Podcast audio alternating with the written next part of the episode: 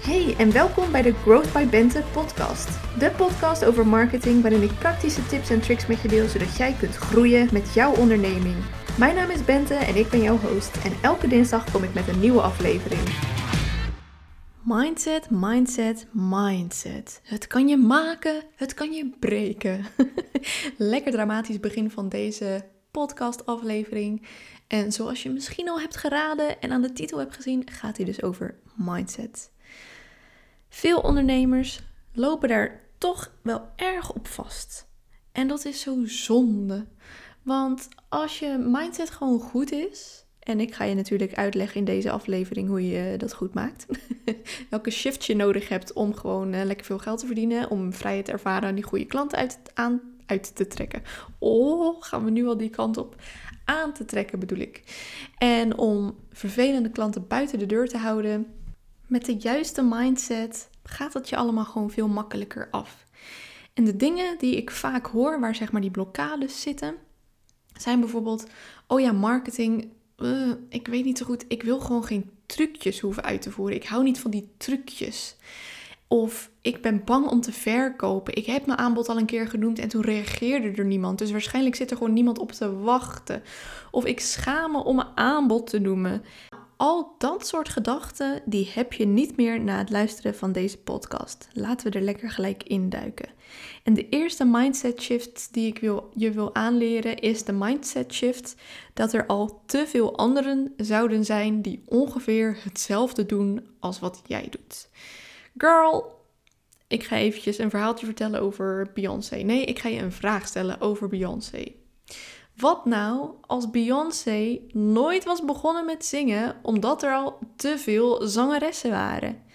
Nou, wanneer werd Beyoncé populair? Even kijken. Begin tweeduizend of zo, eind jaren negentig. Ergens in die periode.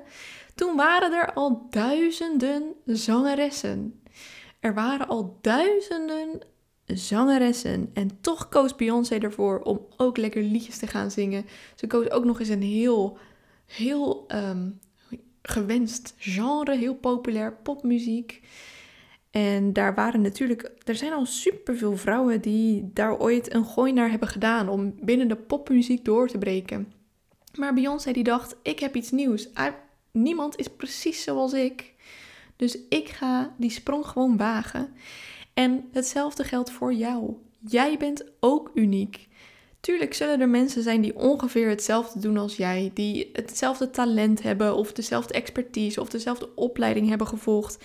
Maar niemand, knoop dit in je oren, niemand heeft de unieke set aan talent, aan expertise, aan achtergrond, aan ervaring, aan persoonlijkheidskenmerken, aan uiterlijk kenmerken, aan creativiteit, aan ideeën, aan opvattingen, aan overtuigingen. Niemand heeft precies dezelfde mix van al die dingen die ik net opnoemde als jij. Jij bent echt uniek daarin, in dat je jouw talenten en jouw expertise weer combineert met dingen die jij hebt meegemaakt, dingen waar jij over hebt geleerd, opdrachten die je hebt gedaan, manieren waarop jij ergens naar kijkt, methodes waarop je dingen aan andere mensen leert. Er is niemand die het precies hetzelfde doet als jij. En de vraag is natuurlijk, waarin onderscheid jij je van anderen? Daarvoor zou ik zeker even aflevering zes van mijn podcast ook even luisteren over je personal brand. Daar stel ik een aantal vragen om je, om, ja, die je helpen met het duidelijker maken van waarin jij anders bent dan je concurrenten.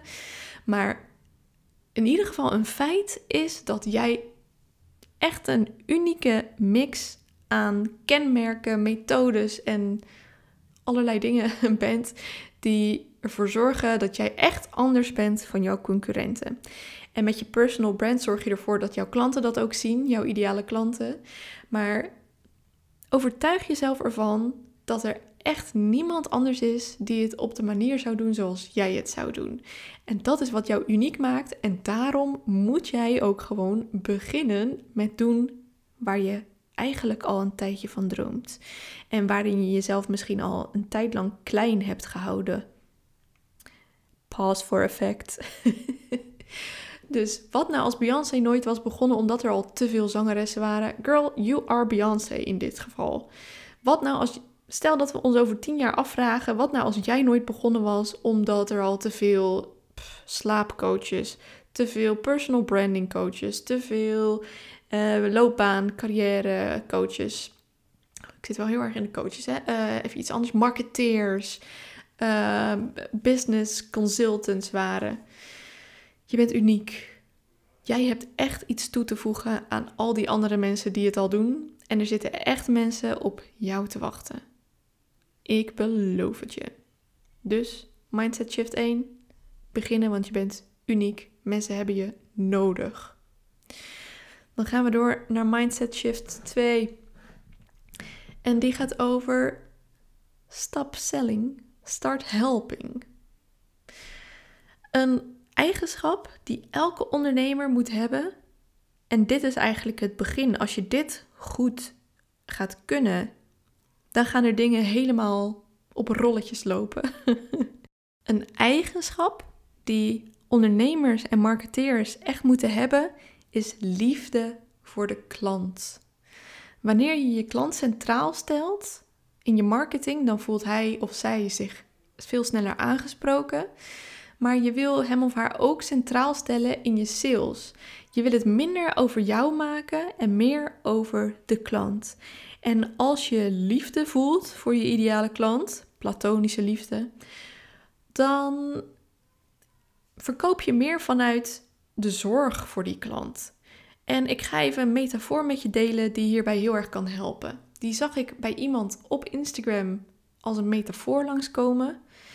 Ik weet even niet meer voor wie, sorry. Uh, maar dat maakt ook, uh, nou, dat maakt niet uit voor het verhaal. En dat verhaal ging als volgt. Stel, je zit in een restaurant. En ik schets eerst even het verhaal van de verkoperige serveerster. Je zit in een restaurant. De serveerster komt naar je toe en die zegt... Hey, hallo, wat, uh, wat uh, wil je kopen? Kijk, ik heb cola, ik heb... Uh, Ik heb, uh, en ik heb ook nog eten. En uh, ja, kies maar. Wat wil je hebben? En jij zit daar in het restaurant en je denkt... Wow, wow, wow. Uh, mag ik eerst nog even kijken? Um, ik, ik ga er nog even over nadenken. Ik heb pas net de menukaart. De menukaart die heb ik pas één minuut in mijn hand uh, zitten. Dus ik, ik wil nog eventjes gewoon even kijken.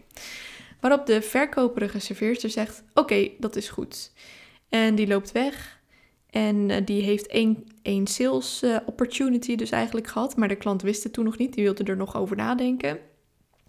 En die loopt weg. En die uh, denkt vervolgens... Oh, er heeft niemand, ze hebben niet uh, in eerste instantie toegehapt.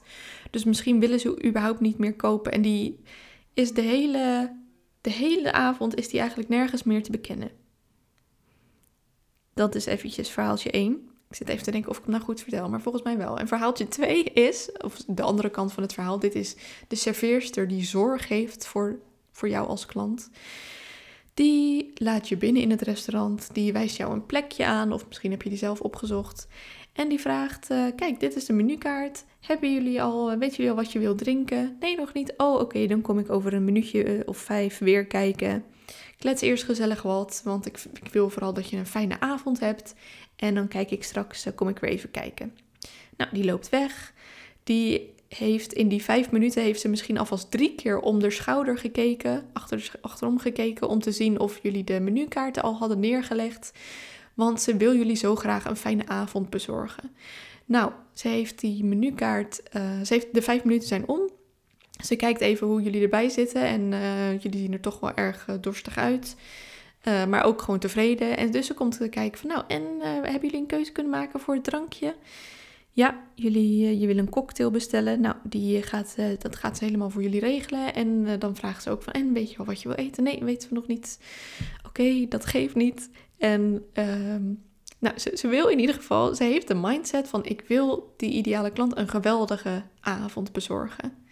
En nou, het eten weet je dus nog niet. Dus opnieuw uh, komt ze na een tijdje terug om vanuit liefde en vanuit zorg te kijken van... Oh, is er al iets wat ik kan doen om jouw avond zo leuk mogelijk te maken? En de rest van de avond komt ze ook regelmatig nog terug om upsells te doen. Uh, alleen zo ziet zij het natuurlijk niet. Nee, zij ziet het als uh, dingen die ze nog extra kan doen om jullie een nog fijnere avond te bezorgen. Hebben jullie genoeg frietjes? Hebben jullie genoeg te drinken? Is het uh, warm genoeg? Koud genoeg? Is het kaarsje per ongeluk uitgewaaid omdat iemand uh, heel hard aan het lachen was? Ik zeg maar iets. Um, die is dus continu bezig met, gaat het met zorgen? Met kijken of het goed gaat. Met kijken of ze nog op een andere manier iets kan betekenen. Een kleedje voor over de benen. Want ja, het is toch al fris op het terras. Of uh, de terrasverwarmer aan. Of uh, um, een, uh, weet ik het, uh, schone tafel. In ieder geval, die is, dit is de serveerster die vanuit sales... Uh, sorry, nee, sorry.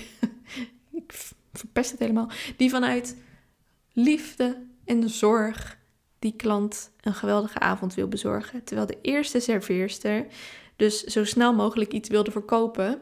En omdat er niet gehapt werd gelijk, dacht ze van, oh, er zal wel niet genoeg vraag naar zijn. Zie jij het verschil? Dus eigenlijk doet die eerste serveerster twee dingen fout. Ten eerste, ze wil vooral iets verkopen. Maar ten tweede um, gaat ze er ook vanuit dat als jij, jij als klant het niet gelijk kon vertellen wat je wilde, dat er dan helemaal geen behoefte is om ooit nog iets op die avond te komen drinken of te gaan eten in dat restaurant. Terwijl serveerster twee, die doet het vanuit zorg en vanuit liefde. Die is gewoon continu aan het kijken vanuit oprechte interesse of er nog, nog iets anders is wat ze kan doen om de avond nog leuker te maken. Dus de mindset shift die je hieruit kunt halen is, je bent niet aan het verkopen, je bent aan het helpen.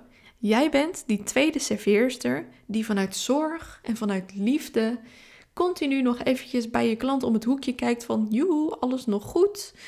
Um, kan, kan ik je nog helpen? Waar loop je nu tegenaan? Um, wat, uh, wat, uh, wat, wat, ja.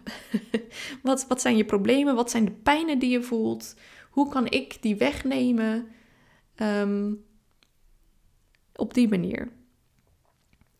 Um, En hetzelfde geldt niet alleen voor de producten. Dus je wil dat je producten zo goed aansluiten dat je ideale klant zich echt verder geholpen wilt worden. En jouw doel in het, in met je onderneming is dus eigenlijk ook om die klant een, of een super succesvolle business te verzorgen, of een heel fijn leven, of een, zo een makkelijker leven, of een, een lichter uh, leven, of leuke hobby's. Ik, ik weet het niet, een leuke tijd.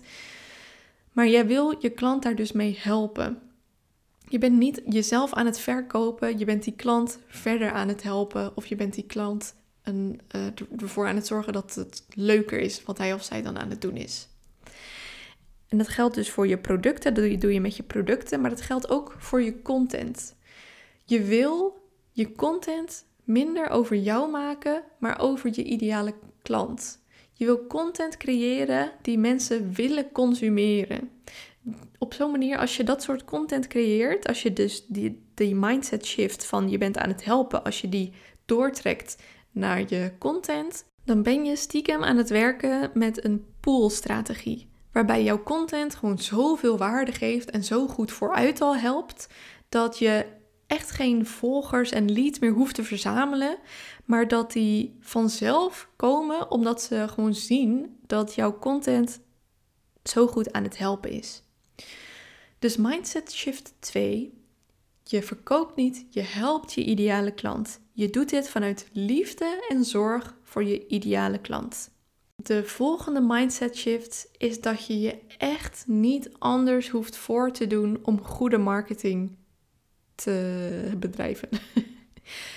Dus van heel veel ondernemers krijg ik terug, ik wil geen trucjes moeten uitvoeren. Ik wil niet moeten zeggen van, oh, ik heb nog maar één plekje, terwijl ik eigenlijk de hele maand nog tijd heb. Ik wil niet heel gek doen op camera. Ik wil geen uh, dansjes doen. Nou, dat hoeft ook helemaal niet.